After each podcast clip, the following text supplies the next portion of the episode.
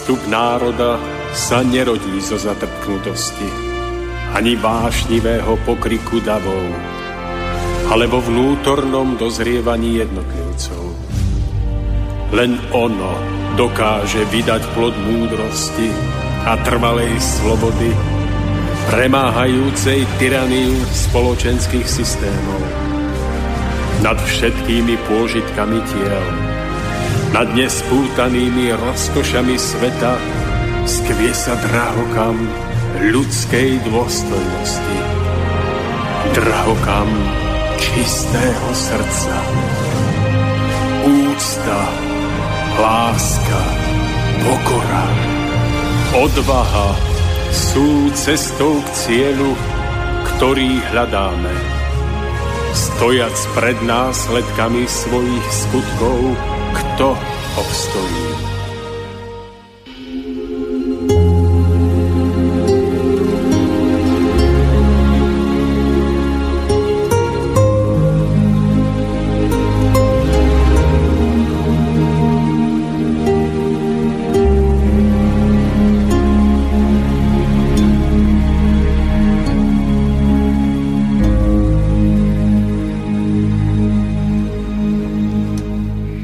Sme strojvodcami, ktorí riadia vlak svojho života.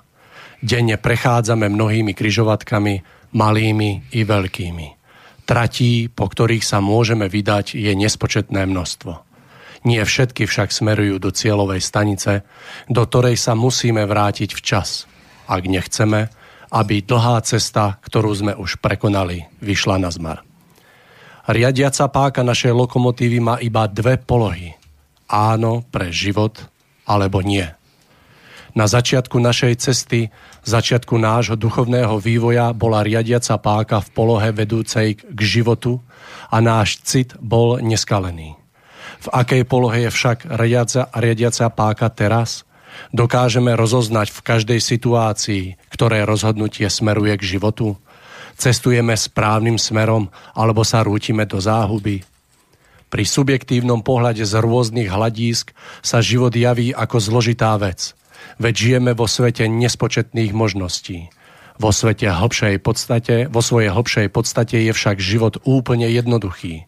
Podobne ako v hmotnom svete, ktorý nás učí rozoznávať medzi protikladmi dobrého a zlého, pekného a škaredého, pevného a krehkého, i naše smerovanie životom má iba dve možné voľby – Buď smerujeme svoj život k duchovnému uvedomeniu sa a prebudeniu, čo je vlastne hlavným cieľom nášho života, alebo k duchovnému spánku.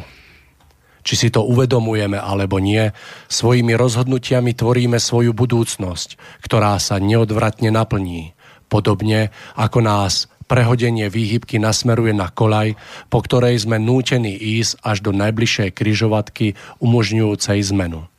Smerovanie nášho života meníme nielen rozhodnutiami o dôležitých veciach, ale hlavne desiatkami malých áno a nie v každodenných situáciách, ktorými prepíname pomyselnú riadiacu páku nášho vlaku. Je dôležité, aby sme si boli neustále vedomí smerovania našich myšlienok, slov a skutkov a v žiadnom prípade neodkladali na neskôr rozhodnutie zmeniť smer jazdy, ak zistíme, že nie je správny. Lebo ak sa rútime po nesprávnej koleji vedúcej opačným smerom, naša vzdialenosť od cieľovej stanice sa zväčšuje a túto cestu budeme musieť preputovať navyše. Putovaním nesprávnym smerom sa inak aj vyčerpávame a riskujeme, že správnu cestu stratíme, alebo ju nestihneme včas preputovať alebo životnosť kolajníc, pomocou ktorých sa môžeme dostať do cieľ, ku cieľu, nie je väčší. Pokiaľ chceme svoj život smerovať správne, musíme všetko zvažovať podľa toho, aký dosah to bude mať po duchovnej stránke. Áno, náš vnútorný život ovplyvňuje i výber stravy, spôsob obliekania a mnohé iné materiálne veci, ale iba prostredníctvom nich by sme nikdy skutočnú zmenu nedosiahli. Iba duchovnou premenou samých seba sa posunieme po vertikále bytia hore a dostaneme sa aj do vyššej horizontály života. Až vtedy dosiahneme významnú zmenu i v pozemskom živote, ktorý je odrazom našej duchovnej úrovne. Rôznych úrovní života je vo svete, v ktorom žijeme veľa. Denne môžeme stretať ľudí šťastných i nešťastných, úspešných či neúspešných, spokojných alebo nespokojných, bez ohľadu na to, či sú bohatí alebo chudobní. Kto však trpí životom, ktorý si svojimi voľbami vytvoril, zaobe, zaoberá sa zrejme iba materiálnou rovinou svojho životného príbehu a nedáva pozor na to najpodstatnejšie. Či to, čo si vyberá, ho duchovne povznesie nahor alebo stiahne dole. Je ako strojvodca, ktorý sa dostal na blúdisko koľají a vyberá si medzi trasou s pozlátenými koľajmi a trasou vydláždenou vzácným mramorom. Ale to, že žiadna z nich nevedie do cieľovej stanice, nevidí. Ak budú teda vyzerať naše rozhodnutia, ktorými prepíname páku smerujúcu náš život, budeme brať pri našich voľbách ohľad na druhých, alebo budeme riešiť bezohľadne svoje vlastné vecičky presedíme hodiny pred televíziou, prizarajúca ako žijú iní, alebo budeme žiť sami a prežitými situáciami zosilnieme. Kúpime deťom videohru plnú brutálneho zabíjania, alebo s nimi prežijeme chvíle radosti a vychováme z nich pekných ľudí. Pôjdeme radšej na prechádzku do lesa, alebo sa pôjdeme zrelaxovať do krčmy.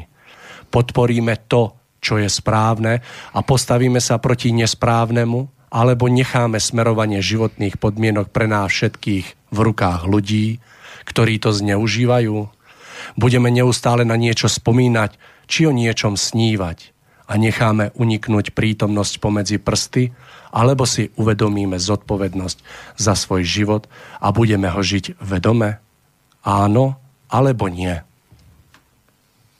Príjemný dobrý večer, milí poslucháči. Nachádzame sa v úvode 55. vydania relácia Cesta v zostupu a dnes sa opäť s Tomášom Lajmom budeme rozprávať na veľmi zaujímavé tému, ktorej názov je Zvíťaz nad sebou samým a zvíťažíš nad svetom. Tí, ktorí by sa chceli do našeho rozprávania zapojiť, či už nejakým konštatovaním, prípadne sa niečo opýtať, môžete tak urobiť. Buď telefonicky na telefónnom čísle 048 381 0101, prípadne mailom na adrese studiozavináč studiozavináč slobodnyvysielač.sk No a reláciou vás bude sprevádzať Mário Kováčik. Ešte predtým, ako sa pustíme do dnešného rozprávania, by sme sa samozrejme vrátili na chvíľku späť. V predchádzajúcej relácii sme hovorili o tvorivosti a kráse, o tom, ako tvorivosť samotná a krása dokáže zušlachtiť ľudského ducha a jeho okolie. Takže Tomáš, ja by som vás poprosil na úvod pár slov z predchádzajúcej relácie, no a potom by sme sa už pustili do nášho nového rozprávania. Takže Tomáš, pekný večer. Ďakujem Mário za nádherný úvod, opäť nádherný úvod, ktorý vytvoril veľmi hodnotnú pôdu na preto, aby sme mohli tie jemňučké semienka hm, duchovného poznania sadiť do takto pripravenej pôdy, aby mohli potom postupne v nás klíčiť Takže ste v tomto dobrý záhradkár. a e, ďakujem aj za privítanie a mám veľkú radosť, že môžeme nadpojiť na naše predchádzajúce rozprávanie. Ako ste spomínali, tak bola tu reč o tom, že v predchádzajúcej relácii sme sa zaoberali tým, ako môže tvorivosť, ktorá je zušlachtená až do umeleckej tvorivosti. Ako môže postupne nielen zušlachťovať náš život a naše okolie, ale ako môže zároveň pomáhať ako jedna z viacerých nápomocných mm, takých sú, súčiniteľov aj pri našom vlastnom vnútornom oslobodzovaní sa. No a ja som si od predchádzajúcej relácie ešte viackrát v sebe vybavoval celú túto tému a ešte viacej do hĺbky som si uvedomil, že žijeme v dobe, ktorá nesmierne silno potrebuje si uvedomiť, že mm, práve tá umelecká krása, tvorivosť, akákoľvek činnosť, ktorá ktorú dokážeme robiť s láskou a s tým, že do nej vložíme celú svoju bytosť. A akákoľvek činnosť, ktorá vedie k tomu, aby sme zo seba darovali okoliu to najkrajšie. Takže je nenahraditeľnou súčasťou oslobodzovania krajiny, zeme, ale aj nášho vnútra od všetkého, čo nás spútáva a obmedzuje. A tak ako mm, chodím pomedzi ľudí, pracujem v zamestnaní, kde pracujem, počúvam ľudí, o čom sa rozprávajú, tak si stále viac a viac uvedomujem, ako ďaleko sme my ľudia tejto doby vzdialení od toho, aby nám bola vlastná nejaká práca, nejaká tvorivá činnosť, ktorú by sme dokázali vypracovať do najväčšej ušlachtilosti. A ako veľmi sa tým oberáme o vnútorné obohatenie a o, a o veľkú pomoc, ktorá by nám pomohla k vnútornému oslobodeniu. Tak preto by som bol veľmi rád, aby naša relácia, ktorá prebehla aj táto, prispeli k tomu, aby naši poslucháči začali o mnoho vážnejšie brať tú výzvu. By začali vo svojom živote hľadať nové cestičky k tomu, aby mohli začať s vytváraním niečoho, čo bude nádherné, čo potom druhým darujú ako ten najkrajší drahokam alebo ten najkrajší briliant zo seba samých. A chápem, že keď o tom hovorím v dnešnej dobe, kedy sa každý stará o to, ako zarobiť peniaze, zaplatiť účty, kedy mm, málo kom bola otectva mm, ako si vybudzovaná tá potreba niečo krásneho vytvárať, tak chápem, že v dnešnej dobe táto naša relácia, téma môže pôsobiť na ľudí tak, že o čom to my tu vlastne vravíme, že, že to sú veci, ktoré možno, že aj by mohli byť pravdivé, ale vlastne pre väčšinu sú úplne zbytočné, pretože väčšina ľudí sa aj tak v minulosti nezaoberala niečím, ako je umenie, krása, tvorivosť, ušlachtilosť. Takže vlastne takáto relácia v dnešnej dobe mm, ide ako si mimo záber. Ja by som bol veľmi rád, keby si každý jeden z našich poslucháčov uvedomil, že cesta k tvorivosti má svoje stupne a treba po nich kráčať postupne, od jedného stupienka k druhému.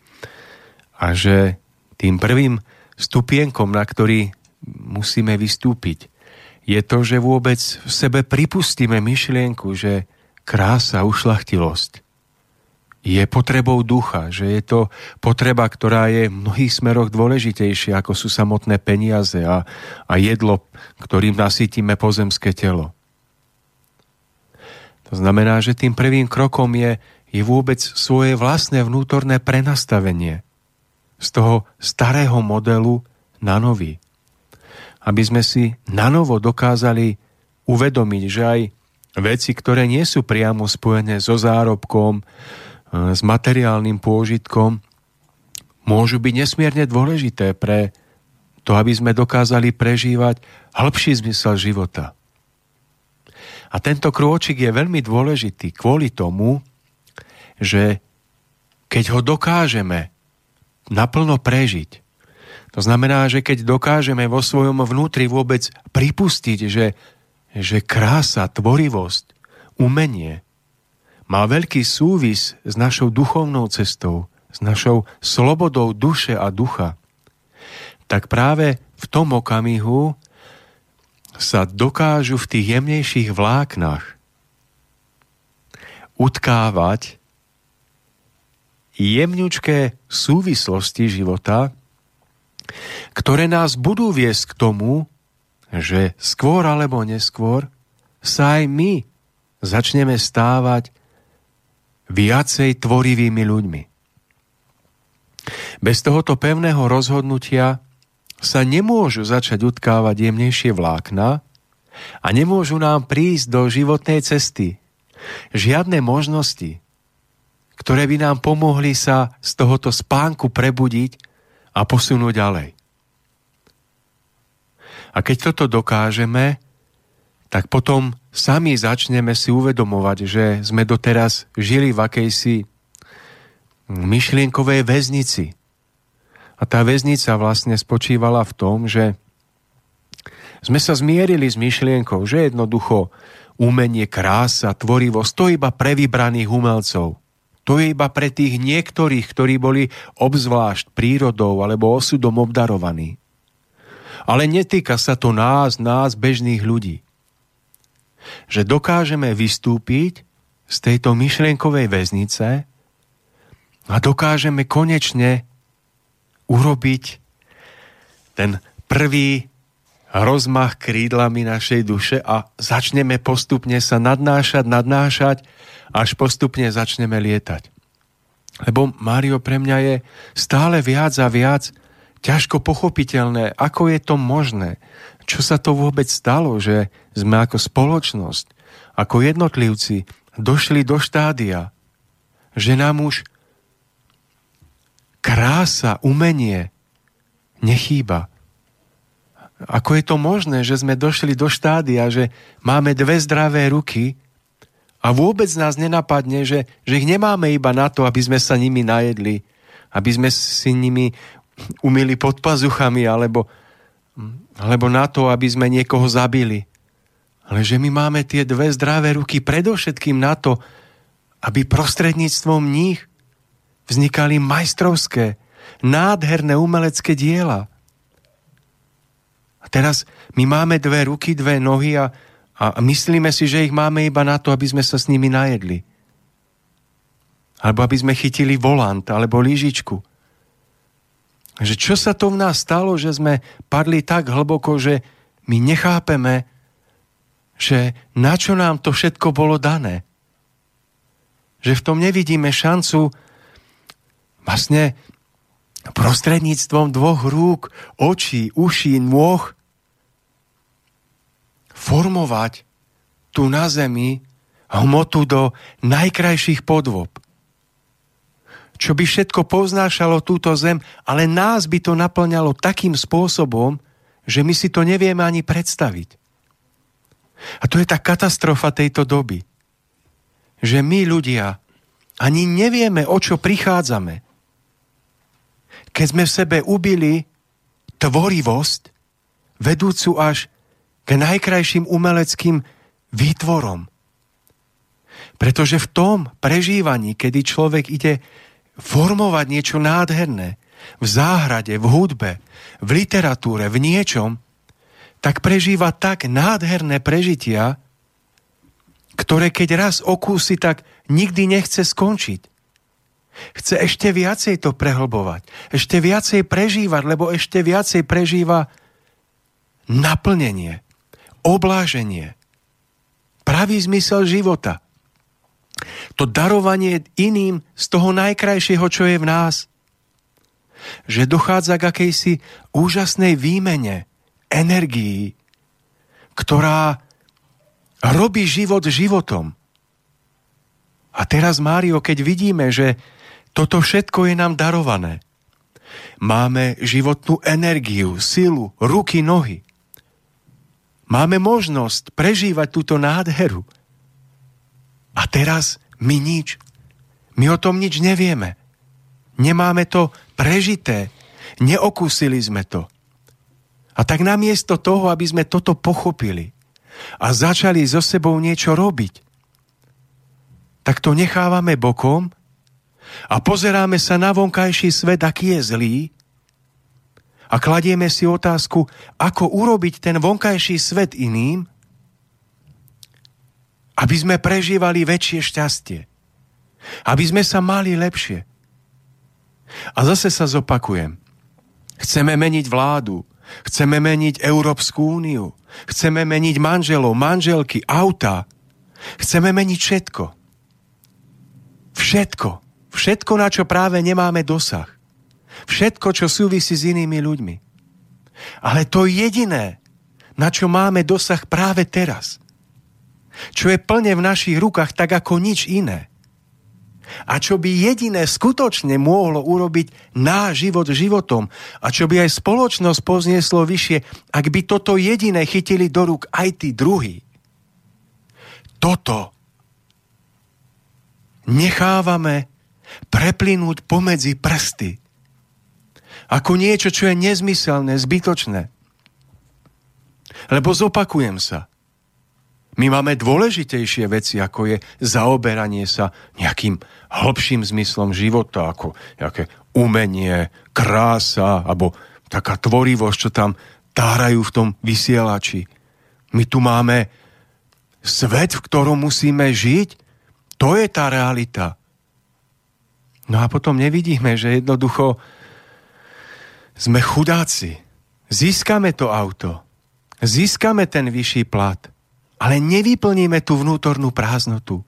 Vymeníme toho politika za iného. A nevyplníme tú vnútornú prázdnotu, ktorá stále ostáva v nás. A prečo je to tak? Pretože tá prázdnota sa nedá vyplniť niečím zvonku. Niečím, čo vám niekto dodá zabalené v balíku. Za čo zaplatíte viac alebo menej. Lebo tá prázdnota sa dá vyplniť jedine vlastnou duchovnou prácou na sebe samom, vlastnou námahou v rozvíjaní svojich schopností, duchovných, duševných, hmotných. A to je práve to, čo my nechápeme.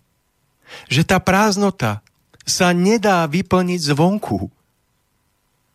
Zvonku sa dá vyplniť iba zdanlivo, na chvíľku, a my máme potom pocit, že keď na chvíľku si kúpime auto, je tak, tak toto je ten pocit, ktorý som chcel mať. Sedieť v tom aute. Mať pocit, že je moje. To je tá, tá, ten pocit, keď človek vystrieda partnera, partnerku, má ten pocit chvíľu, že to je ono. Ale po chvíli príde opäť to isté. Opäť sa vplazí dnu prázdnota. A tá prázdnota vedie k človeka k tomu, že je stále nespokojný s tým, čo má a chce ešte viac. A keď mal dovtedy drahé auto, chce mať ešte drahšie.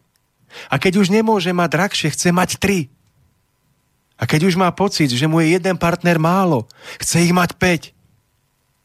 A tak sa ženie, ženie, ženie. Až nakoniec padá únavou, v bezradnosti, vo vyhorení aby konečne sa dostal na kolená a pochopil, že to naplnenie, po ktorom túži, môže vydolovať jedine sám zo seba, prácou na sebe samom, na svojom zušlachtení, na rozvíjaní tých nádherných jedinečných darov, ktoré mu boli darované. A dneska som akurát išiel autom do práce a mm, mám nový hudobný nástroj, ktorý ma nesmierne nadchýňa. A teraz si uvedomujem, že aj keby som bol milionár, aj keby ten nástroj bol najlepší na svete, tak ako si myslím, že patrí k jedným z najlepších na svete, ani tie peniaze, ani ten nástroj ešte nenahradí tú prácu, ktorú musím urobiť na tom, aby som sa naučil hrať. No ale som si uvedomil, že to najdôležitejšie si nemôžem kúpiť. Nemôžem si kúpiť tie hodiny, ktoré musím odsedieť pri tom nástroji celé mesiace a roky. Náhle som si uvedomil, že to podstatné sa nedá kúpiť. Preto aj keby som bol milionár, môžem mať nádherný nástroj, ktorý si opriem do poličky a pozerám sa naň ale je pre mňa iba kusom nábytku, ktorý mi vyzdobí izbu. Ale nie je nástrojom, s ktorým dokážem prežiť to krásne, hĺbšie vnútorné prežitie. Aj keby som bol milionár, aj keby som mal stradivárky. A to je to, čo by som si prijal, aby sme si všetci uvedomili. Že môžeme mať milióny, auta, ale zručnosť, schopnosť rozvinutá do umeleckej tvorivosti, krásy, ktorá nás naplňa, sa nedá kúpiť. Nedá sa objednať na e-shope. Ale to je zároveň to, čo keď pochopíme a uchopíme a začneme rozvíjať, začneme prežívať radosť. Pretože človek, ktorého naplňa krása, ktorý túži po stále ušlachtilejšej kráse, kráča za ňou, aj, keby, aj keď vie, že mu to bude trvať celé životy, kým sa dopracuje tam ďalej. Taký človek je rád, rád zo života a dokáže aj svoju momentálnu nedokonalosť s radosťou prijať, lebo vie, že smeruje k väčšej dokonalosti. Ale Mário, čo je život človeka, ktorý sa zmierí s nedokonalosťou a vôbec ho to netrápi? Vôbec netúži po niečom vyššom. Iba sa denne umára životom z hodiny na hodinu. Čo budem jesť? Čo budem piť? Čo si odejem? Preto hovoríme o týchto veciach, pretože nám sa to nezdá, ale duchovná sloboda nie je o tom, a opakujem to opäť po stýkrát, nie je o tom, že budeme v lenivosti svojho ducha čítať články z Biblie, že budeme v lenivosti svojho ducha vo vysedenom kresle svojej obývačky sa učiť na spameť verše z Evanielii, Sloboda ducha nie je o tom, že budeme práve vedieť, aký archaniel sa nad nami strieda. Sloboda ducha nie je v tom, že sa zaradíme k nejakému náboženstvu a budeme s ním súhlasiť. Necháme sa tam pokrstiť. S nádejou, že keď príde deň D, tak práve nás si pastier oviec vyberie a postaví nás k zachráneným.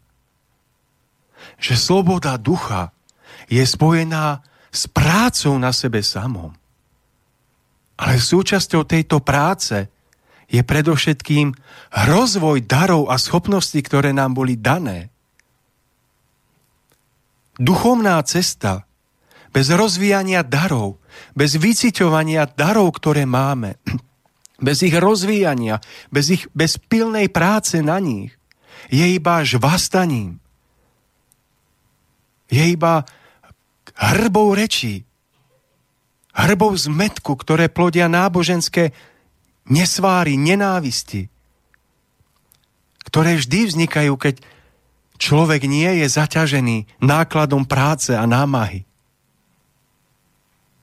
Preto, skôr ako prejdeme k podstate dnešnej témy, chcem pripomenúť, že tie dve ruky, ktoré vidíme pred sebou, nemáme na to, aby sme, sa, aby sme si s nimi umili zuby iba na to, aby sme si s nimi umili zuby. Nemáme ich iba na to, aby sme s nimi držali volant. Nemáme ich iba na to, aby sme sa najedli. To všetko robia zvieratka lepšie než my. Ale máme ich na to, aby sme hľadali cestu, ako z nich urobiť nástroje pre prenádherné, vytváranie, formovanie diel, ktoré túto zem povznesú. A skôr ako dáme hudbu, Mário, chcem ešte raz zvolať našim poslucháčom do tohto nášho nádherného malého národa. Uvedome si, že neexistuje cesta vpred bez svojej vlastnej vnútornej premeny, ktorá nás privedie k rozvíjaniu našich vnútorných darov a schopností. K naplňaniu ušlachtilosti a krásy na rovine osobného života, ktorá je dosiahnutelná v každom okamihu nášho života už teraz. Hneď teraz.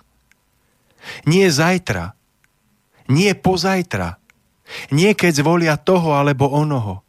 Nie vtedy, keď nám dá niekto súhlas. Teraz toto je ten dôležitý prvý krok. A ja už len doplním, že ja si myslím, že hovoríme o tomto alebo o týchto témach práve preto, lebo sme ako ľudia stratili schopnosť určiť správny smer. Že nie sme vôbec schopní posúdiť správne, vnútorne o tom, že ktorá cesta je tá správna. A ešte doplním, že minule, keď som na internete videl jeden obraz, tak som si spomenul na tú krásu a na tú tvorivosť a ten obraz súvisel s tým, že bol odfotený strop jednej katedrály v nemeckom meste a je to nejakých 400 rokov dozadu, kedy si myslím, že tí ľudia ešte naozaj vedeli formovať krásu a vedeli oceniť obrovský význam v živote človeka, keď vlastne fo- fo- formovali tú krásu. A keď sa pozriete na ten strop, tak eh, som sa dokázal na to dívať, neviem, či 20-30 minút a jednoducho to je niečo, čo je úžasné, keď si to porovnáte s tým, že dneska sme schopní na ten strop buchnúť sádrokartón, spraviť to v jednej rovine, natrieť na bielo a je to akože hotové. Ale v tom, ten strop, to je rovnako, ako keď sa pozriete na katedrálu, ja neviem, v tej Barcelone, čo je taká veľká, čo sa stávala stovky rokov. Takže naozaj tá krása, krása a tá tvorivosť má v živote človeka dominantné a myslím si, že najdôležitejšie miesto a my sme len stratili takú tú spojitosť s týmto pojmom a práve preto sa nachádzame tam, kde sa nachádzame. No a milí poslucháči, po pesničke sa budeme opäť počuť.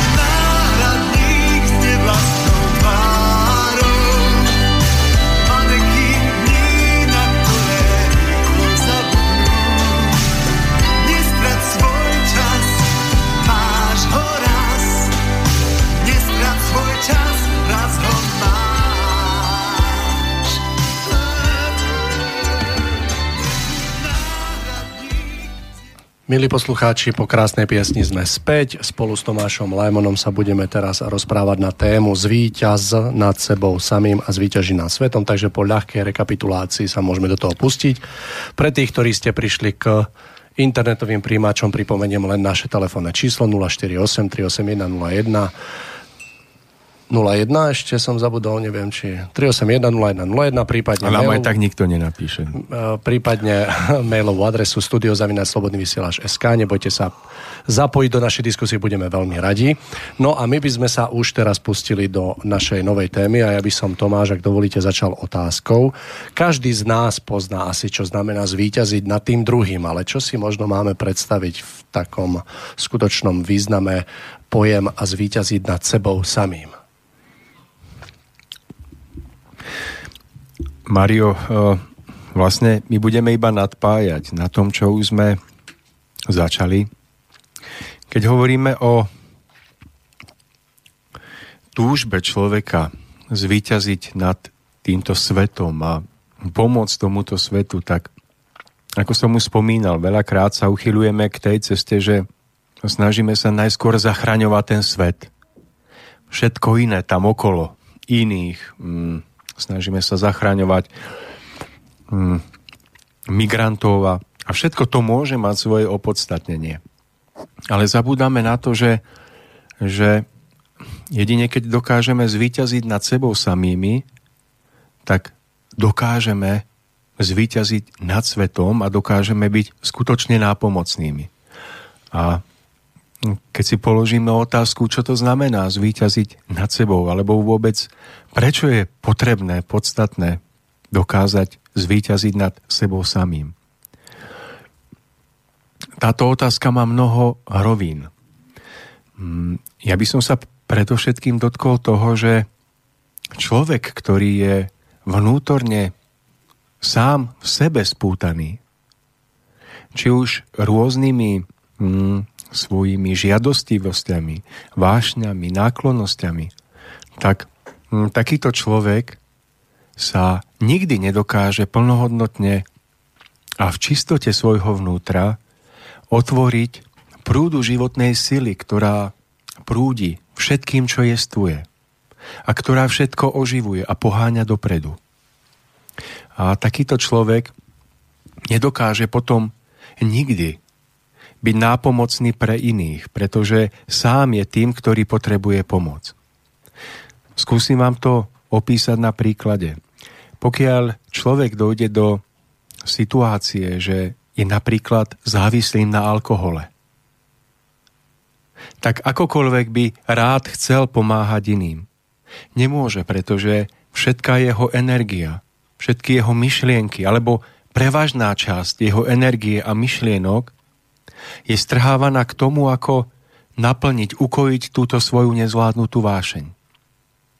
Čiže on by aj rád pomáhal, ale vo svojom vnútri sa stále musí viac a viac zaoberať touto neresťou a tým, ako ju naplniť.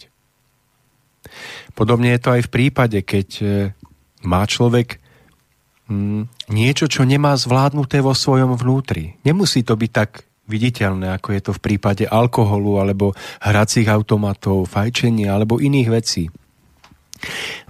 Takáto nevysporiadanosť vnútorná, keď to vnútorné zotročenie sa môže prejavovať na rovine, ktorú navonok ani neuvidíte pretože sme zvyknutí pozerať sa na seba iba hmotným zrakom a nevnímame jemnejšie deje, ktoré prebiehajú a nevnímame ten vnútorný život, v ktorom sa navzájom nachádzame. Podobné zotročenie môže nastať aj na jemnejšej rovine a to zotročenie môže mať mnoho otieňov a mnoho foriem. Každá jedna z nich ale spôsobuje, tak ako v prípade alkoholu, že človek sa do takej miery spojí s tou danou neresťou, s tým problémom, ktorý má, že mu to uberá životnú silu, ktorú by mal venovať na to, čo má skutočne zmysel. Napríklad, človek môže byť vnútorne zotročený tým, že má vnútorný stav nevysp- citového nevysporiadania voči nejakému človeku, ktorého v živote stretol a o ktorom si myslí, že mu veľmi ublížil. Môže sa s ním dokonca dlhodobo e, hádať, sporiť. Takýto nevysporiadaný vnútorný stav spôsobuje, že, že vnútro človeka je akoby závislé na tom druhom, ktorému nevie odpustiť, podobne ako na fľaške alkoholu.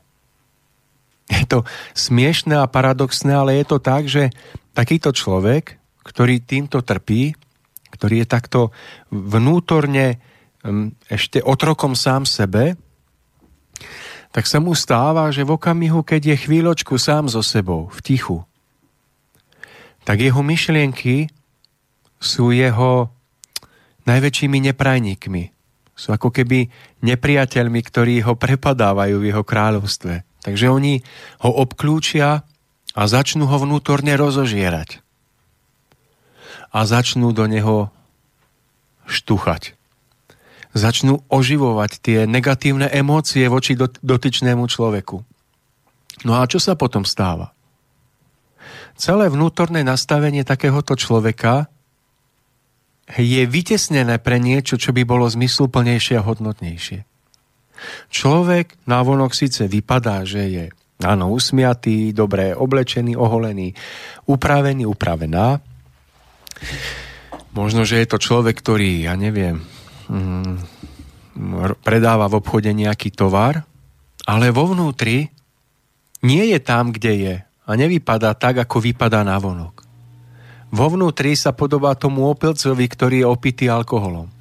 Pretože práve jeho vnútro je zaťažené všetkými myšlienkami a pocitmi, ktoré prechováva vo vzťahu k tomu dotyčnému človeku, ktorému nedokáže odpustiť.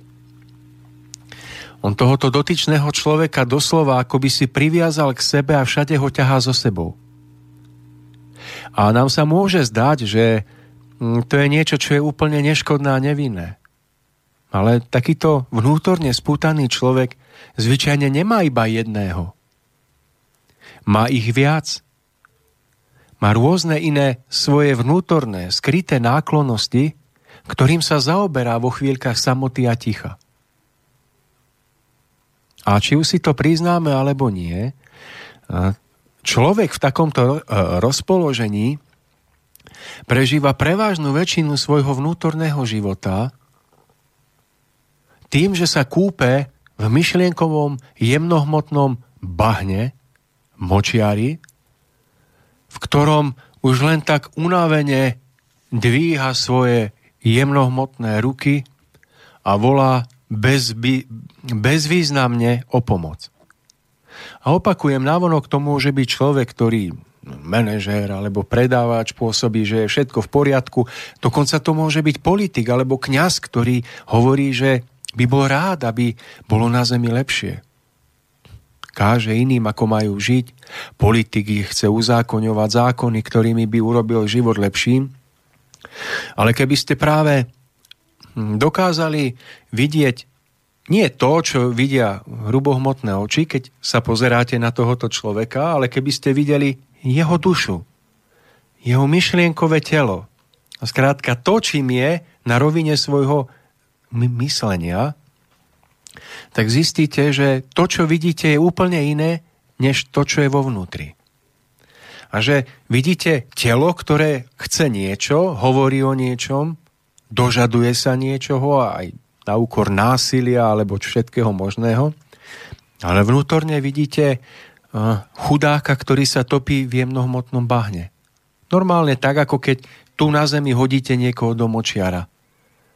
A nevie sa odtiaľ vymotať. Chytá sa konáriko všetkého možného, ale na ničom sa nedokáže zachytiť a topí sa hĺbšie.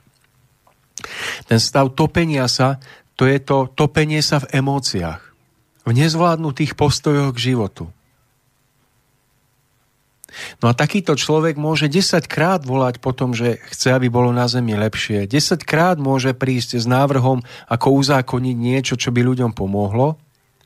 Ale on sám vnútorne je vlastne tým, kto potrebuje pomoc. Lebo on sám sa vnútorne topí. A to môže byť 100 ďalších iných vecí. Môže to byť e, nezvládnutý put pozemského tela. Človek môže síce navonok pôsobiť, že je v poriadku, že je zdravý, že, ja neviem, má rád partnera, partnerku.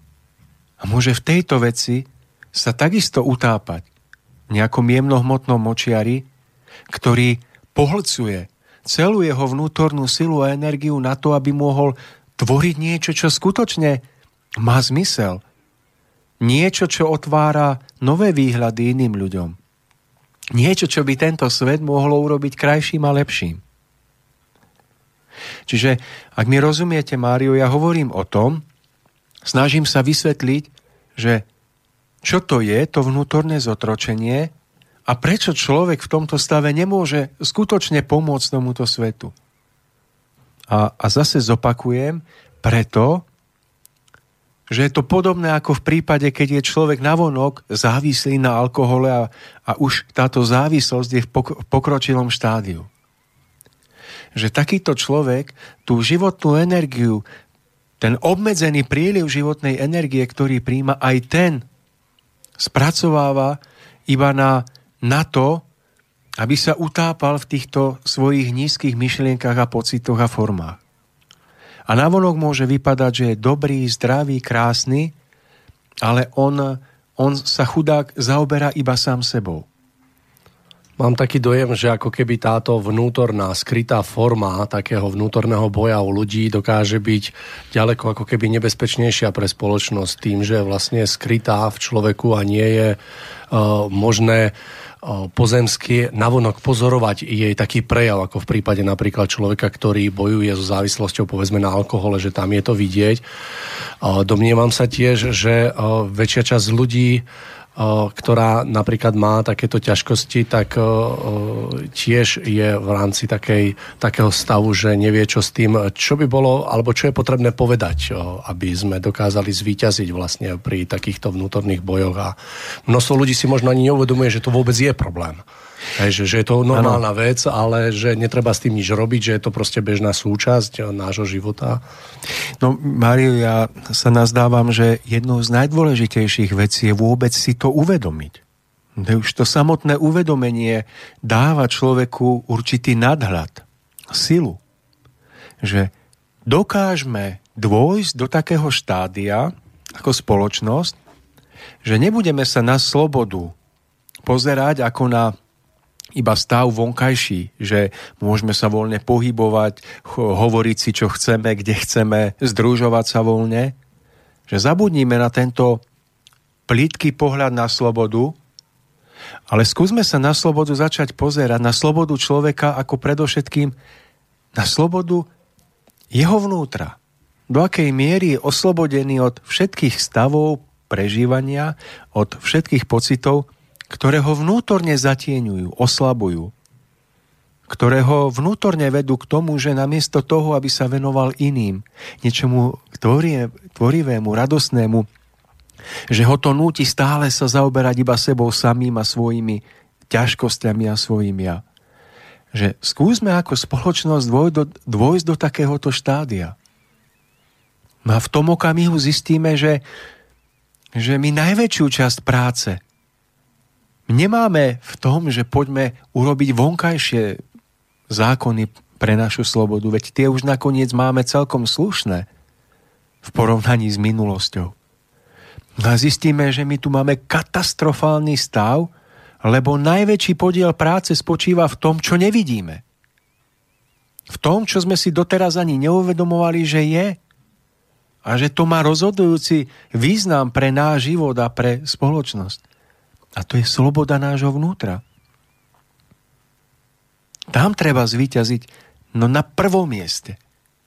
Lebo, a kladiem si tú otázku ešte jedenkrát, ako môže iným, ako môže spoločnosti byť užitočný človek, ktorý nemá vysporiadaný svoj postoj k životu a kvôli tomu celú svoju vnútornú energiu venuje iba liečeniu svojich vnútorných problémov, bolesti, žiarlivosti, závisti, nenávisti, strachov, Ako?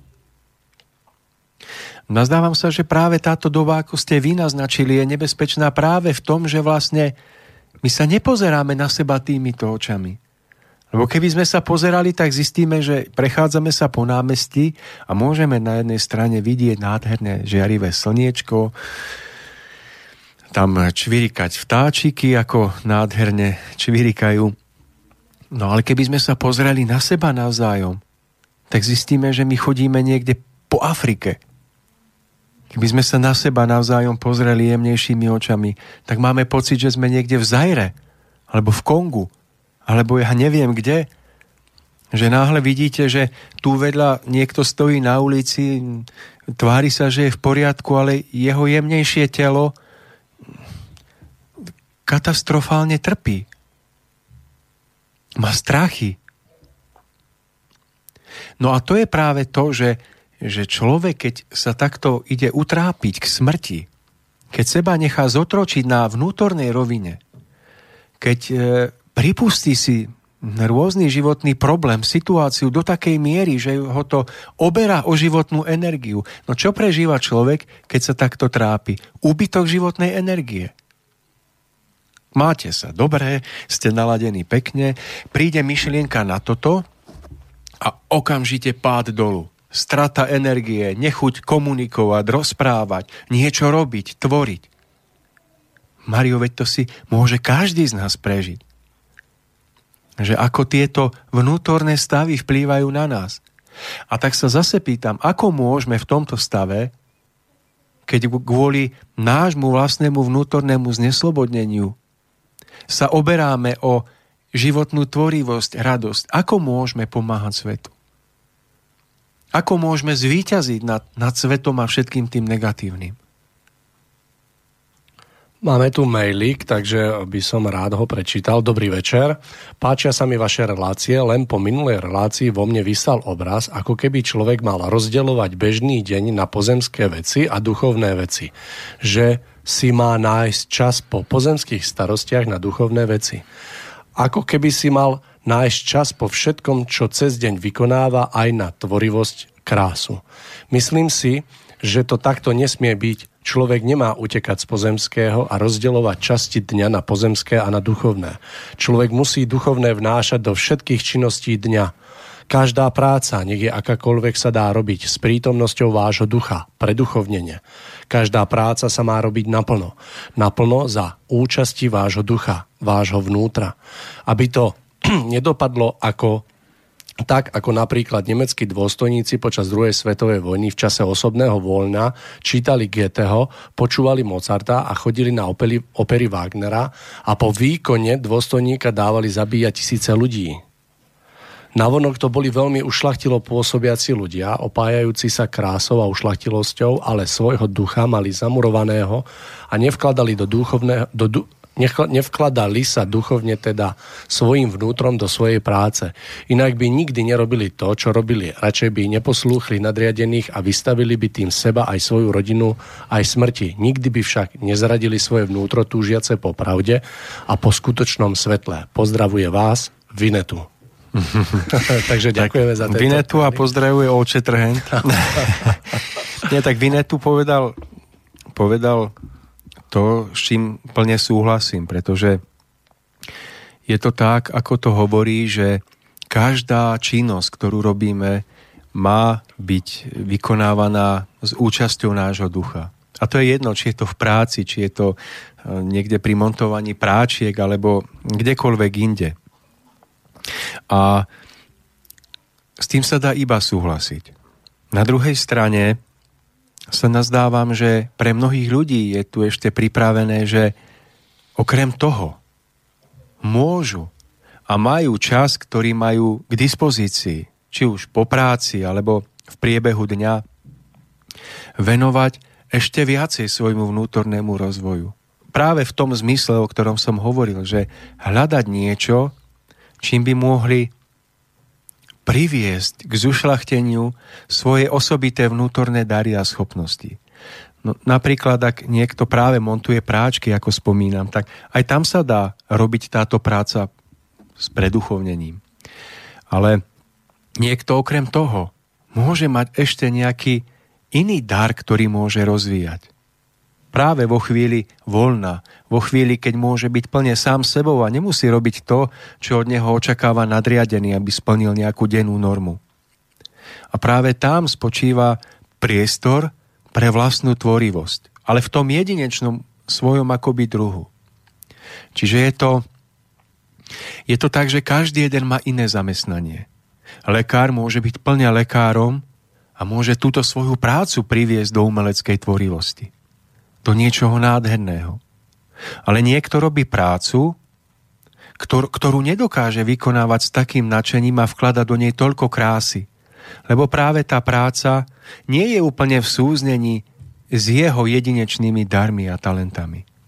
A možno ju má vykonávať z mnohých dôvodov, aby tam niečo dôležité pochopil, prežil, aby sa tam stretol, dajme tomu, s nejakými ľuďmi, s ktorými si má niečo prežiť.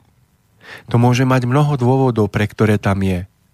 A má sa snažiť o to, aby túto prácu vykonával s čo najväčšou radosťou.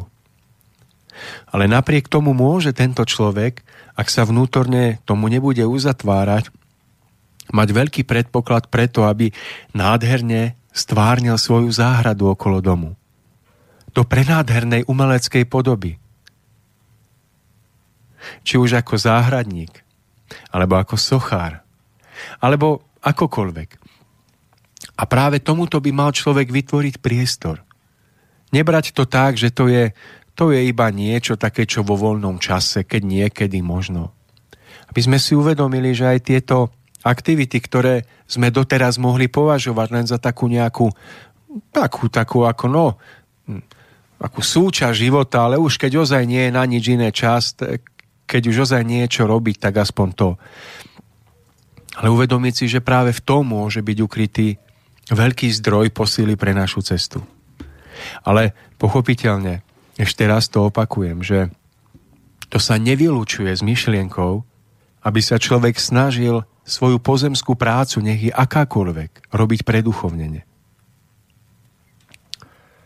Myslím si, že drvivá väčšina ľudí na tejto zemi, hlavne v tých eh, vyspelých krajinách, je naozaj vnútorne zotročená práve tou neviditeľnou, navonok neviditeľnou, navonok neviditeľným prejavom. Chcem sa Tomáš opýtať, možno aj pre našich poslucháčov by bolo zaujímavé, keby sme odpovedali alebo o, povedali nejaký názor na to, že čo je potrebné urobiť, pokiaľ človek naozaj má nejaké také ťažkosti s takým vnútorným zotročením? Povedzme, hlavne tie také formy, ktoré súvisia s tým, že nedokážeme odpustiť druhým a stále sa tým tak zaoberáme, že sa dokážeme pohadať s niekým bez jeho prítomnosti, lebo domnievam sa, že označenie alebo spoznanie vlastných chýb je začiatkom múdrosti. Čo by bolo dobré tak povedať vlastne k tomuto, že ako sa z toho tak vymotať, ako sa z toho dostať, ako, ako začať postupne nad sebou výťaziť. Mário, ja som práve hm, aj v predchádzajúcich reláciách a stále sa k tomu vraciame, hovoril o tom, že to je, to je súčiniteľ mnohých vecí. Že cesta k vnútornému oslobodeniu je spojená s mnohými okolnostiami. Jedna vec je vedieť si uvedomiť mnohé veci spojené s tým, že nejeden človek prichádza do nášho života a že to môže mať hlbšie príčiny. A že nezriedka aj ten, koho, kto sa nám zdá byť nepríjemným, koho by sme najradšej nevideli, že prichádza preto, aby v určitom smere uh, nezriedka nám samým ukázal, že nás na ňom najviac hnevá to, čo ešte my v sebe máme nepochopené, nevyriešené.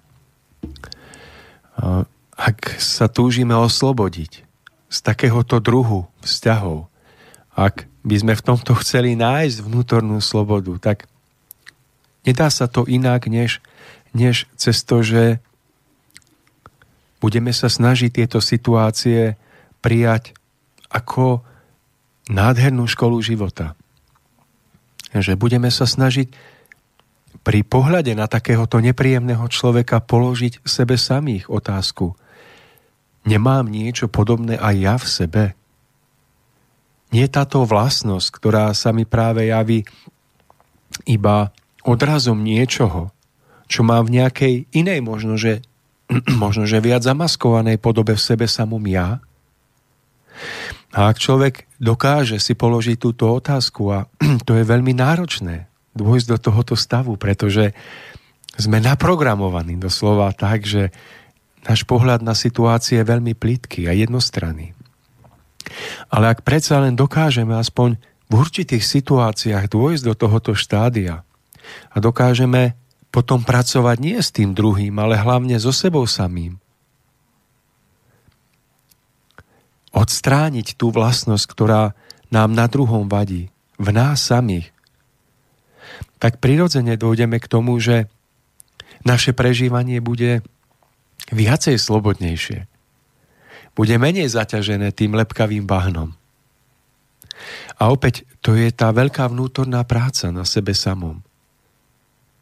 Že človek dokáže vôbec pripustiť, že mnohé deje, ktoré ho postretávajú v, situ- v každodennom živote, jednotlivé situácie, nie sú dielom náhody. A že majú svoj hlbší význam. To je veľká škála vzťahov, ktoré nás obklopujú, kde, kde sa stretávame s inými ľuďmi ako s učiteľmi. Takže napríklad uvedomenie si tohoto nám nesmierne môže pomôcť. Ale to, toto poznanie by malo byť živé. Ne, nemalo by byť také schematické, že aha, niekto mi ubližuje, automaticky som to ja a už je v tom taká skrytá vzorcovitosť. Ale vedieť si zvnútra úprimne položiť otázku, prečo má toto na druhom hneva. Alebo nerobím toto isté, čo mne tento človek, ja niekomu inému. Alebo nerobil som to v minulosti. Nemám to sebe ešte v nejakej miere predsa len zakorenené. To sú veľmi dôležité veci. Lebo ak dokážeme dôjsť k vnútornému zmiereniu cez toto pochopenie, tak sme na najlepšej ceste, aby sme sa vnútorne uvoľnili. Potom už nebudú mať tieto myšlienkové, myšlienkové stavy nepríjemného a ťažkého prežívania takú moc na nás. Lebo my sa v nich vnútorne vyznáme.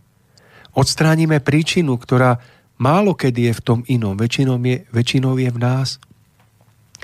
A Mário, zopakujem to, o čom je celá naša relácia že to je spojené s uvedomením si toho väčšieho, širšieho kontextu nášho života.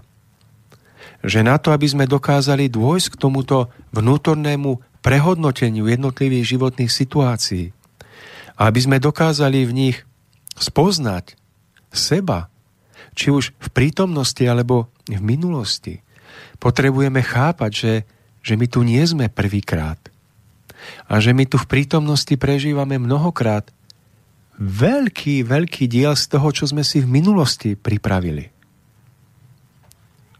Že my máme niekedy ťažkosť odpustiť inému človeku, keď sa voči nám previní. Možno to považujeme za niečo veľké, keď, keď dôjdeme k tomu, že nakoniec predsa len mu ideme odpustiť. A... Ale keby sme na život nahliadali duchovným okom, keby sme viacej vnímali minulosť, vyciťovali minulosť, zistíme, že my sme sa tak veľmi previnili voči životu, voči iným ľuďom v minulosti, na tých dávnych kryžovatkách nášho života, že my sami sme veľkými dlžníkmi životu. A že, a že odpustiť iným, ktorí nám dnes v niečom ubližujú, je to, to najmenšie, čo môžeme urobiť preto, aby sme aspoň čiastočne napravili to všetko, čo sme v minulosti, čím sme ublížili. A opäť, kým nedôjdeme k tomuto vnútornému pohľadu, k vnútornému pohľadu, tak v jednotlivých životných situáciách sa nebudeme vedieť vyznať. Stále budeme mať pocit, že trpíme nespravodlivo, nezaslúžene, že to tí iní nám ubližujú. A spolu s tým sa nedokážeme oslobodiť od mnohých negatívnych pocitov, ktoré s touto nevedomosťou do nás dorážajú. Takže to všetko je spojené s veľkým nadhľadom, o ktorý by sme sa mali usilovať. S tým, aby sme v jednotlivých životných situáciách prechádzali životom tak, aby to plitké naladenie nášho spôsobu uvažovania nebolo tak hlboko zakorenené, ako je dnes. Že my aj môžeme mať toto poznanie, o ktorom hovoríme. To, ten vyšší duchovný nadhľad. Ale ono sa v nás vynára iba vo chvíľach akéhosi vnútorného rozochvenia, rozímania. Inak v každodennom živote stále podliehame tým naučeným stereotypom jednania. Že keď na nás niekto vyskočí, zaútočí, tak jednáme tak, ako, ako po stáročia predtým. Že mu to vrátime, že vidíme hneď chybu iba v ňom. Ale to, čo ide, je pokúsiť sa strážiť si vnútorné naladenie počas každodenného dňa života, aby zostalo schopné vnímať tieto jemnejšie deje. Aby sme boli prirodzene viac pripravení múdro jednať aj v situáciách, kde by sme inak skypeli hnevom, zlosťou, kde by sme vrátili úder. A to uchovávanie si tohoto naladenia, ktoré, ktorým chránime to veľké poznanie zmyslu života v nás, to je tiež veľmi dôležitou súčasťou ktorá by nám mohla pomôcť vnútorne sa viacej oslobodiť. Ale opäť nadpojím, ak by sme aj takto dokázali prechádzať životom, ak by sme aj vnútorne dokázali viacej nahliadať na život v tých hĺbších súvislostiach a nakoniec by sme to nekorunovali aktivitou, činnosťou, ktorá prirodzene by mala viesť k formovaniu niečoho krajšieho, umeleckejšieho, tak je pravdepodobne opäť iba otázkou času, kedy sa zase zamotáme do tých nižších fóriem jednania. Pretože udržiavanie sa v tom vyššom naladení, o ktorom hovorím, v naladení, ktoré doslova chráni to, aby sme hĺbším citom v našom živote nechávali možnosť sa prejaviť, nechávali možnosť žiť, No práve to je spojené s obklopovaním sa krásou a ušlachtilosťou. My to poznanie celé môžeme mať, ale ak nebudeme stále spojení s túžbou po zušlachtení, tak je otázka času, kedy ho stratíme. A práve toto vyššie naladenie nás udržiava v tom, aby sme to veľké poznanie nestratili v každodennosti. Chápete, o čom hovorím? A vyskúšajte si prežiť, keď budete robiť niečo s láskou. Niečo, čo ja osobne zatiaľ poznávam, že je spojené s umením, s krásou. Môžeme to nazvať akokoľvek. Tak to sú práve tie chvíle, keď cítite, že, že nechávate tomu krajšiemu v sebe žiť. Že v tomto naladení a prežití dokážete byť viacej otvorení pre iných. Pre vnímanie tých krajších vecí vo vzťahoch napríklad. A ak aj sa dokážeme nejako vnútorne ponoriť do útrop tohto hrubohmotného sveta, ak sa aj necháme akoby strhnúť do záchvevov, kedy už strácame pôdu, pôdu pod nohami, že už sme zase viac podráždení a viacej sklzávame k tomu starému jednaniu, tak práve naladenie sa na niečo vyššie, pohľad na niečo krásne, čo iný vytvoril, s tým duchovným presahom, vypočutie si krásnej hudby, ktorú niekto zložil, alebo to, že ju sami potom chceme niečo krásne vytvoriť, toto všetko nás zase vracia záchvevou nášho prežívania do toho eh, vyššieho vnútorného nastavenia, kedy si môžeme veci uvedomovať hĺbšie, krajšie. A keď Vinetu spomínal, že eh, vlastne tí poprední predstavitelia, ako sa to volali, tí SSáci, keď eh, že vykonávali tú strašnú prácu, potom sa vrátili k svojmu umeniu. Na koho bol spáchaný atentát v Československu? Na toho veľkého nacistického Tak toto ja. No, tak to je to známe. Vyplo mi to. Uh, ale ide o to, že on hrával na husliach. A ľudia, ktorí boli v jeho okolí, tak som v jednom dokumente počul, že je to zaujímavé, ale že práve vo chvíli, keď zobral do ruky nástroj, husle, tak jeho tvár sa zmenila na nepoznanie. Že náhle ako by to nebol ten drsný, nelutosný muž, ktorý nechal zabíjať tisíce, tisíce ľudí.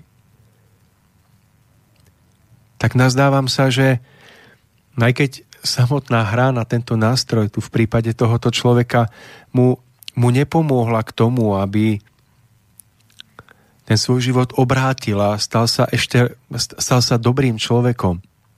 Ale nazdávam sa, že, že keby toto nerobil, bol by ešte horším. Takže to je iba môj taký laický pohľad z diálky. Cez to všetko súhlasím s tým, že aj samotné umenie alebo túžba po kráse môže zostať iba na rovine technických zručností. O tom sme už mnohokrát aj vraveli, že môžete mať vynikajúceho hudobníka, klavírneho virtuóza napríklad. A že dokáže zahrať tak náročné skladby, že sa až divíte, ako je to vôbec technicky možné. Zapamätať si to, zahrať to. Ale nakoniec si uvedomíte, že najkrajším okamihom na celej skladbe je to, keď doznie posledný tón a vy si uvedomíte, aké krásne vie byť ticho. A to isté platí aj v prípade iných nástrojov. Že, že ak človek chce robiť niečo umelecké, niečo krásne, ale odtrhne to od, od svojho ducha, odtrhne to od vlastnej vnútornej túžby po vyššom, po svetlejšom, tak z toho navonok môže vzniknúť niečo, čo sa podobá na umenie. Ale je to vždy prázdne a nikoho to nenatchne. Nikoho to vnútorne neosloví. Tak, je, no. je, to, je to presne o tom, že nie je vôbec ťažké a podľa mňa náročné to tomu porozumieť v takej súvislosti úplne prirodzené, že uh, veď keď sa pozrieme do nedávnej minulosti, kde ešte ľudia chápali, aký zmysel má krása pre vlastný taký úplne jednoduchý život človeka, sa pozrieme na, na stavby, ktoré sa kedysi stavali. Hej, že napríklad dneska som nevidel ešte, aby sa postavil pekný chrám, teda kostol. Hej, keď sa pozrieme do minulosti, tak tie stavby sú také impozantné a jednoducho naozaj je tam vidieť kus umenia. Tí ľudia naozaj to tvorili s obrovskou láskou, keď dokázali vytvoriť niečo tak ušlachtilé a krásne, kde vám proste to bere dých, bere vám to slova. A keď sa dneska pozriete na stavbu dnešného storočia, nechcem povedať, že nie je akože pekná, ale je taká, taká jednotvárna. Každý mrakodráp je jednoducho len len kusom nejakého jednoduchého tvaru a keď to porovnáte s obyčajnou, obyčajnou v úvodzovkách katedrálou v Košiciach, len ktorá mi teraz prišla na um, tak e, je to niečo úplne diametrálne odlišné. Takže tí ľudia chápali, aký význam má pohybovať sa v prostredí, ktoré je jednoducho krásne. A v čom sa to prostredie, ja, ja by som bol rád, aby naši posluchači to nevnímali, že chceme akoby teraz v negatívnom poukazovať na to, čo je tu dnes, lebo ani tou tou negativitou by sme to nezmenili, ale, ale hm, chcel by som povedať, že práve, že keď človek sa obklopí niečím krásnym, aj keď na úrovni svojho bytu, domu, aký to má veľký význam preto, aby sa mu vnútorne ľahšie otvorilo pre tie hĺbšie city, pre krajšie prežívanie. Aký to má veľký význam, keď človek príde do prostredia, ktoré je nádherne upravené, upratané my si povieme, to sú maličkosti. Nás zaujímajú väčšie veci. Ale to sú tie najmenšie veci, ktoré majú svoj hlboký zmysel. Keď žena v domácnosti dokáže upraviť stôl pred večerou alebo pred obedom, keď dokáže zútulniť domácnosť do, do nádherno, nádherného umeleckého skvostu. A keď hovoríme o umení, o kráse, nehovoríme tu iba o hraní na klavíri, alebo na husle, alebo o malovaní obrazov.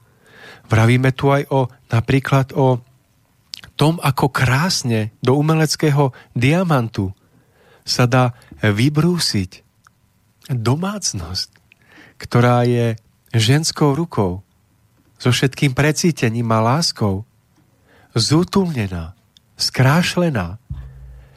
Aký to má hlboký význam preto, pre tú ženu, ktorá toto prežíva, že sa zaoberá tým, ako ešte tú časť domu alebo bytu zušlachtiť, aký ornament, aký obrus, aký kvet, akej farby. Ako ju samotnú vnútorne to naplňa na úkor iných vecí, ktoré by ju mohli strhávať. Keď to robí s myšlienkou na to chcieť tým, ktorí tam bývajú spolu s ňou, urobiť život krajší. A akú to potom radosť urobí, keď domov príde muž a on sa postupne pod vplyvom tejto krásy stáva lepším. Čiže aj v domácnosti, v úprave záhrady, v úprave svojho najvnútornejšieho domáceho krbu sa dá pestovať tento druh umenia a krásy. A toto všetko je v našich rukách. A tým nehovorím teraz ani pred vami, milí poslucháči, že ja o tom hovorím preto, lebo ja som v tom dokonalý a ja mám doma nádherne. Nie, hovorím o tom preto, že to poznávam v tomto období ako cestu, ktorá by mohla byť pred nami, pred celou spoločnosťou ako nový stupeň, na ktorý môžeme nastúpiť.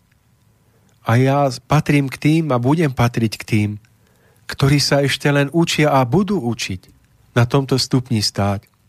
Ale hovorím o tom ako o výhľade, o vízii, ktorú poznávam po nejakých rokoch svojho života a duchovného snaženia ako o niečom, čo mne samému dáva zmysel, ktorý som nevedel, kde nájsť a ktorý mi dáva väčší zmysel ako samotné rečičky o, o duchovných, o záhrobných pletkách, o vyháňačkách duchov alebo takýchto veciach. Lebo práve človek zistí, že keď začne s niečím, čo jeho život naplňa krásou, tvorivosťou, tak od neho odpadnú mnohé zlé veci, s ktorými by prácne zápasil a nikdy by ich nevyriešil, keby sa na ne zameriaval a riešil ich. Každý celok sa skladá z maličkosti a myslím si, že hovoríme práve o tom preto, aby sme sa vrátili práve k tomu, aký, respektíve, že najväčší význam majú maličkosti, z ktorých je vytvorený celok, že aký význam, veľký význam má jednotlivý, jednotlivý kúsok v tej mozaike a hovoríme preto, aby sme sa naozaj vrátili k tomu a začali si opäť na novo uvedomovať, že tie detaily, ktoré dneska možno považujeme za nevšedné, nepodstatné, tak v skutočnosti majú ten najväčší zmysel, pretože naozaj z tých tisíc detailov je možné vnímať potom celok eh, plnohodnotne a krásne. A pritom, Mário, Eh, ne, nepotrebujeme si oberať eh, radosť tým, že budeme teraz rozmýšľať a má vôbec zmysel sa zaoberať niečím, veď vlastne asi o to aj tak nikto nestojí. Na čo budeme niečo robiť pekného, keď o to nikto nestojí. Ale kvet, ktorý kvitne na lúke, si tiež nekladie otázku, či má kvitnúť s ohľadom na to, či ho niekto uvidí alebo nie on kvitne, pretože je to jeho najväčšou radosťou a potešením. Splniť účel svojho života tým, že kvitne. A ak ho niekto uvidí, ak niekto sa poteší jeho nádherou, je to iba plus. Ale ten kvet splní zmysel svojho bytia, a keby kvitol iba jednu jedinú hodinu alebo jeden jediný deň, pretože tým kvitnutím ako keby pritaká životu, životu, ktorý ho svojou silou stvorila a ktorý ho zase potom preformuje v podobe energie do iného kvetu alebo do niečoho iného. A podobne je to aj v prípade nás, ľudí, že boli sme vytvorení na to, aby sme duchovne rástli, aby sme sa duchovne oslobodzovali, ale, ale to nie je všetko. My, sa nemá, my nemáme iba vyrásť a duchovne sa oslobodiť a potom byť blažený v raji. To najkrajšie, čo ešte nad tým, je spojené s tým, že my toto všetko máme podstúpiť, aby sme seba samých mohli darovať ako živú, tvorivú súčasť vo veľkom celku života, stvorenia. A jedine keď potom to zatúžime, keď zatúžime po úplnom rozkvitnutí, aby sme sa darovali pre život, tak potom dôjde aj k tomu nášmu dozrievaniu, aj k tomu, že raz budeme môcť prežívať možno po odchode z tejto zeme svoje bytie v ďaleko nádhernejších úrovniach, než je táto hrubá, hrubohmotná zem. Ale netúžme potom, že poďme sa rozvinúť, poďme sa vyvinúť do dokonalosti, aby sme potom boli blažení v raji. Kto takto rozmýšľa, tak ešte to potrebuje prehodnotiť. Lebo toto je všetko iba sebectvo. My potrebujeme zatúžiť rozvinúť seba, aby sme dokázali darovaním seba, svojich najlepších schopností obohatiť iných. A vtedy dôjde k tomu, že sa aj dokážeme vyvinúť, aj vnútorne pomaly oslobodiť. A že náhle si uvedomíme, že nám je darovaná celá väčnosť. Milí poslucháči, no a naša relácia sa blíži, alebo respektíve už sa blížila ku, záveru, úplnému koncu a mne dovolte, aby som vám už len pripomenul, že najbližšie sa budeme vidieť do piatok 21.4., kedy máme už dnes pripravenú veľmi dobrú tému, budeme tu mať pár hostí, s ktorými sa budeme rozprávať, tému vám neprezradím. Tento mesiac sa takisto stretneme na škole duchovného rozhľadu, ktorá bude 23.4., teda v nedelu. No a dovolte mi už len na záver, aby som sa s vami rozlúčil, takže reláciu vás prevádzal Mário Kováček a lúči sa s vami aj Tomáš Lajmon. Do počutia. Do počutia a dovidenia.